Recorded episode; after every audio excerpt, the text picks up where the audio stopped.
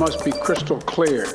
We stand with Israel. Hoe onvoorwaardelijk is de relatie tussen de VS en Israël? Testankoop zegt, ja, maar ja, wapens zijn ook nodig voor verdediging van Ik landen. wou juist zeggen, ik heb daar zelf de laatste jaren ook wel een bocht ingemaakt voor mijzelf. Is dit een moment om te beleggen in wapens? Ja, Brussel is een fantastische stad om te wonen, ook om te werken. Maar dit is natuurlijk bijzonder pijnlijk. Ik kreeg direct berichtjes ook van mensen die ik al even niet meer gehoord had. Oh, waarom ben je daar gaan wonen? Dat is daar toch gevaarlijk? Allee. En Brusselaars over haat en liefde voor hun stad. Dat is het programma voor het kwartier dat nu volgt. Welkom, mijn naam is Sophie van der Donkt. Het Amerikaanse presidentiële vliegtuig Air Force One zette deze voormiddag Joe Biden op Israëlische bodem. Midden in een oorlog die gisteravond nog eens zijn gruwel ontvouwde. Met raketinslag bij een ziekenhuis in de Palestijnse Gazastrook. Honderden mensen zijn dood en iemand van de extremistische Hamas ging tussen de lichamen staan om Israël te beschuldigen.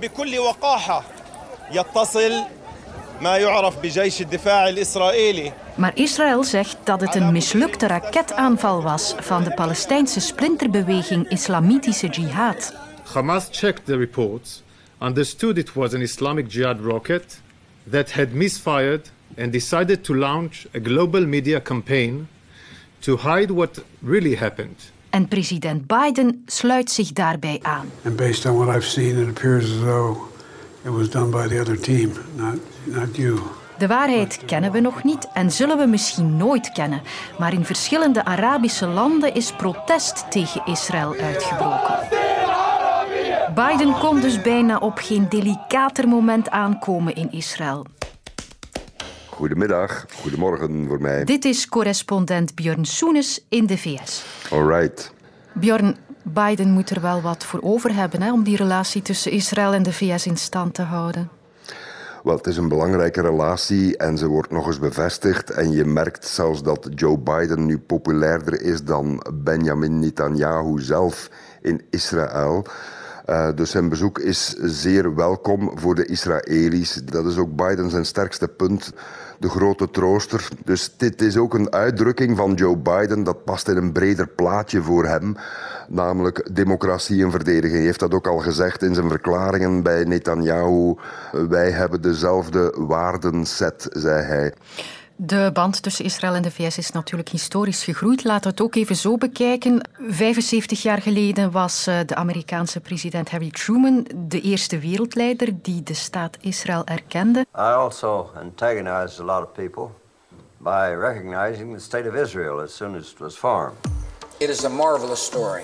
We can say today that America is Israel's oldest and best friend in the world. The United States is proud to stand with you as your strongest ally and your greatest friend. Er zijn nog dertien Ja. presidenten na hem gekomen, ups en downs. Maar in die end houdt die relatie toch stand. Hoe komt dat? Uh, er is een grote Joodse gemeenschap in de VS. Er zijn zelfs ja, veel, veel mensen die in de VS die gevochten hebben in het Israëlische leger. Er is een soort verplichte uh, in, in diensttreding bij het uh, Israëlische leger. Er is een enorme band met het land Israël, hè, de thuisstaat voor de Joodse gemeenschap. Maar er is veel minder een band met de Israëlische regering. Uh, vergis u niet, er zijn heel veel kritische Amerikanen die, die het beleid van uh, Benjamin Netanyahu uh, min of meer verachten. Er is een onderscheid te maken ook tussen de pro-Israël-lobby, die, die vaak ook wordt gesteund door traditionele christenen in de VS. Um, en de pro-Joodse lobby. Er zijn uh, zo'n 6 miljoen Joden in de VS. En uh, niet vergeten, de, uh, New York bijvoorbeeld, de stad waar ik woon, dat is een stad die meer Joden telt dan Jeruzalem en Tel Aviv samen. Dus dat is on onvoorstelbaar. Dat is 1,6 uh, miljoen Joden in die gemeenschap. Dus dat zit ook in die cultuur. Die gemeenschappen zijn heel erg met elkaar verbonden en dat ga je nooit kapot maken. We kunnen concluderen dat ja, de band tussen Israël en de VS dat die, ja, een veranderende wereld en verschillende presidenten gewoon overstijgt en in stand blijft. Uh, absoluut zeker. Maar het is natuurlijk zo, Amerika speelt graag de rol van uh, vredesbemiddelaar in dat Midden-Oosten. En wat er nu gebeurd is, Die terreur door Hamas, sommigen zeggen zelfs dat dat de echte bedoeling was van die, die groep, om uh, de toenadering tot andere landen ongedaan te maken, om, om opnieuw Israël meer te isoleren in het Midden-Oosten. Die dubbele rol, bemiddelaar en bondgenoot, dat ligt toch moeilijk, hè? Dat ligt moeilijk, maar dat heeft er natuurlijk mee te maken, ook, je ziet dat ook in de publieke opinie in de VS, de Israëli's lijken op Amerikanen. Veel Amerikanen wonen daar. Het is bijna een soort 51ste staat van Amerika. Uh, zelfs op Fox News hoor je, als we de gijzelaars vastzitten in Gaza, wordt daar gesuggereerd door veel mensen van Israël is ook een beetje van ons. Wij moeten daar zelf met onze commando's kunnen die gijzelaars bevrijden. Dus het heeft bijna koloniale trekjes, zoals de VS soms naar Israël kijkt. Maar het gaat erom, ja, Israël is een democratie in het Midden-Oosten en daar zijn er niet veel van.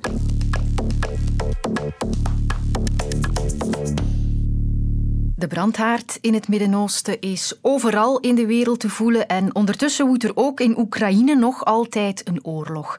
En dat die gewapende conflicten ook binnensluipen in ons leven van alle dag, dat werd vandaag nog eens duidelijk toen ik een beleggingsadvies zag in een nieuwsbrief van Testaankoop.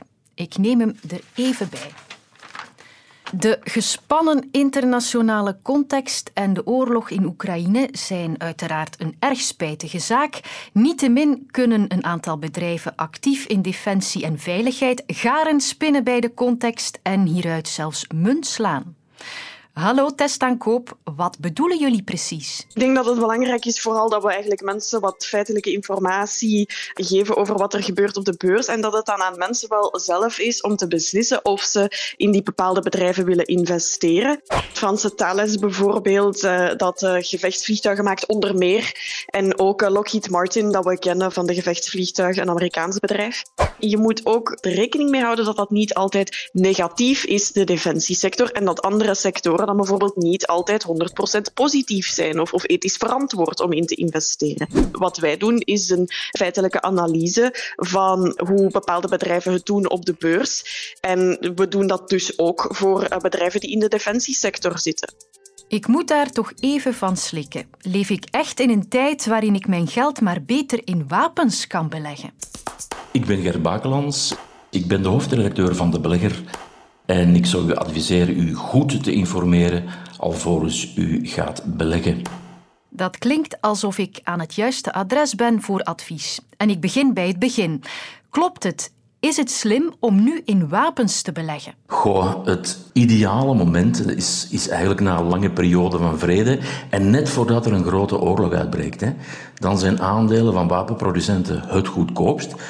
En dat is nu eigenlijk niet het geval. Hè. Het geldt zeker niet voor elk wapenaandeel, maar een aantal die kon al goed presteren sinds de inval van Rusland in Oekraïne. En sommigen noteren al op eh, recordhoogtes. Dus je ziet dat toch een aantal verdubbeld zijn ten opzichte van twee jaar geleden. Is dit nu het ideale moment om in dat soort van aandelen te beleggen? Ik denk het niet. Dus toch maar niet doen dan.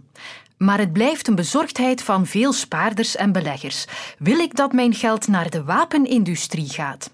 Die afweging is niet altijd gemakkelijk. Ja, ja, ik begrijp dat. Kijk, ik, zou het zelf ook niet doen. Hè. Maar anderzijds moet ik ook wel zeggen dat dat geen zwart-wit verhaal is. Hè. De wapenindustrie is noodzakelijk hè, om, om ons te kunnen verdedigen. Zouden we het niet hebben, ja, dan zouden we waarschijnlijk ook niet het leven hebben dat we nu hebben. Hè. Je kan ook tegen olie zijn als, als fossiele brandstof bijvoorbeeld. Hè. Maar waar zouden we zijn zonder? En olie was vorig jaar bijvoorbeeld ja, een van de best presterende sectoren op de beurs. Maar inderdaad, laat het een persoonlijke keuze zijn. U voelt zich ongemakkelijk. Ja, ik, ik ook wat moet ik zeggen. Maar beleggers kunnen ervoor kiezen om niet in de wapenindustrie te beleggen. Hè.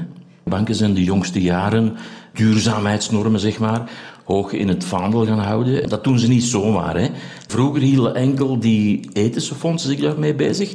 En dan zie je nu toch de trend dat steeds meer gewone fondsen zich daar ook mee bezighouden. Hè. En het is ook zo dat een uitgever van een fonds, die moet een productfiche publiceren. En met daar een onder andere de samenstelling van, van de portefeuille hè, die, die ze beleggen. Ik zou zeggen, weet waarin je belegt, dus raadpleeg die productfiches. Maar belangrijker ook, er bestaat zoiets als het, KID, afkorting van Key Information Document. Met daarin zaken zoals doel van het fonds de kosten, maar ook heel vaak info over het uitsluitingsbeleid. Dus waar dat ze niet in willen beleggen. Ik zou zeggen, laat u informeren ook hè, door uw bankier, door uw makelaar. Kijk ook eens een keer naar die productfiche.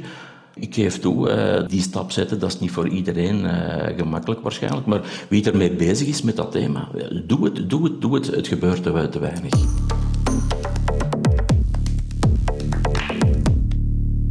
Wat ik wel wilde vragen, hoe is het met onze nieuwe Brusselaar?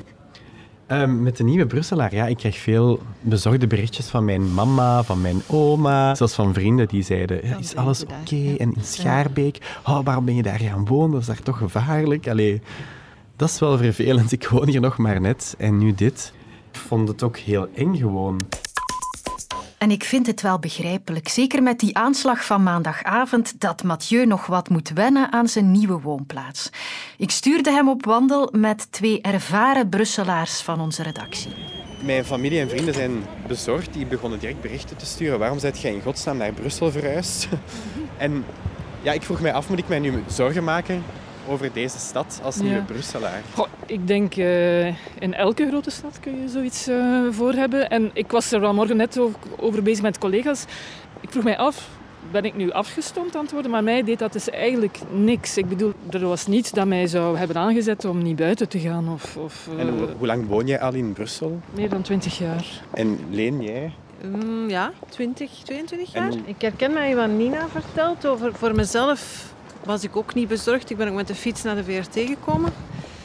Maar ik moest wel nadenken over mijn dochters die tieners zijn en die eigenlijk wel hun eigen leventje beginnen hebben en ook vaak alleen de metro nemen. En dan word je wel bewust van het feit dat je soms gewoon op een verkeerde plek kan zijn. En daar had ik al heel lang niet meer bij stilgestaan en daar riep wel herinneringen op aan die periode na de aanslagen. En dat onveiligheidsgevoel, want je zegt ik heb twee dochters, dat onveiligheidsgevoel van op straat lopen, s'avonds, is dat iets waar je je zorgen om maakt soms? Of? Weinig, maar dat klinkt dan misschien als onverantwoorde moeder. Maar ik heb zelf gelukkig, houd vast dat we heel weinig negatieve ervaringen. En mijn jongste dochter is heel lang heel bang geweest op openbaar vervoer, omdat zij een bijzondere aantrekkingskracht had voor ehm, vaak daklozen of verslaafden, dus die riepen vaak. Maar ik merk dat, dat ze dat ook leert zien als een realiteit. Zien als uh, geïsoleerde gevallen. Ja, natuurlijk, die mensen zijn er ook wel. Dat zorgt voor overlast, absoluut. Er zijn duizenden mensen die hier in de illegaliteit verblijven. Ah, ik hoorde die vrouw, eh, die buurtbewoonster ook, van de man die eh, de aanslag heeft gepleegd, hoorde ik ook zeggen, ja, die man woonde naast mij en ik wist niet dat hij in de illegaliteit nee, verbleef. Ik denk dat als je in Brussel woont, dat je dat bijna als een feit aanneemt. Dat er heel veel mensen hier zijn die, die geen papieren hebben. Is het toch niet kwalijk dat we dat als, als gewoon een realiteit aannemen? Ja, wat is um, voor de mensen die hier zijn, hè, die hier al zijn, al jaren zijn, wat is de oplossing of het alternatief als je ze buiten wil zetten, tussen aanhalingstekens? Ja. Dan ga je op het openbaar vervoer iedereen zijn papieren vragen of dan ga je aan huizen aanbellen. Allee, ik, ja. ik weet niet hoe je het kunt oplossen. Ik denk alleen dat het, het beeld dat, dat die terrorist nu heeft gecreëerd van illegale mensen, ja, dat is natuurlijk dat is een heel specifieke situatie. Hè. Ik denk dat heel veel mensen in Brussel echt gewoon leven. En vaak niet in de beste omstandigheden, maar die hebben wel een job, die hun kinderen gaan naar school. En dat dat ook belangrijk is dat dat beeld niet verengt tot iemand die illegaal is, die veroorzaakt overlast aan een station. Want die mensen werken vaak, uh, uiteraard in het zwart, en, maar doen wel heel veel werk. Ik denk dat een groot stuk van de economie platvalt ja. als je al die mensen eruit haalt. Mijn bubbel zijn mensen die een zinnenbier gaan drinken in een hip café of een uh, toffe wijnbar ik heb het gevoel dat er veel verschillende soorten Brussel zijn en dat ik niet vaak in contact kom met die andere kant van Brussel. Ja, ik denk dat elke gemeenschap eigenlijk heel hard op zichzelf leeft in Brussel. Ja, en dat het moeilijk is om uit die bubbel te geraken. De enige ja, contacten denk ik die dan buiten dat soort bubbel zijn, voor mij is dan de elektricien die komt of de schilder of, ja. of uh, de, de, de winkel uh, waar ik naartoe ga. En dan praat ik ook met die mensen, maar dat blijft inderdaad beperkt. Dat is zo. Nu, ik woon hier dus nog maar net. Ik was toch wel een beetje bang. Maar ik merk ook wel dat er heel veel liefde is als ik met andere Brusselaars spreek. Ik moet eerlijk zeggen, eh, omdat je daar straks zo had over eh, kinderen opvoeden in Brussel. Ik vind, eh, als ik zo die, die jonge Brusselaars zie, ik ben vaak jaloers dat ik niet hier ben opgegroeid. ik bedoel, die zijn zo streetwise, die switchen van taal. Er is een zekere vrijheid in de lucht, om het zo te zeggen. Ik ben zeker niet blind voor de problemen, hè. absoluut niet. Ik weet ook niet of het een stad is waar je bijvoorbeeld oud kunt worden, want dat is een vraag die ik mij nu stel. Ja, ik begrijp dat. Ik weet dat ook niet. Ik heb dat vroeger wel altijd gedacht, omdat de nabijheid van de stad ook betekent dat alles in de buurt is. Ja.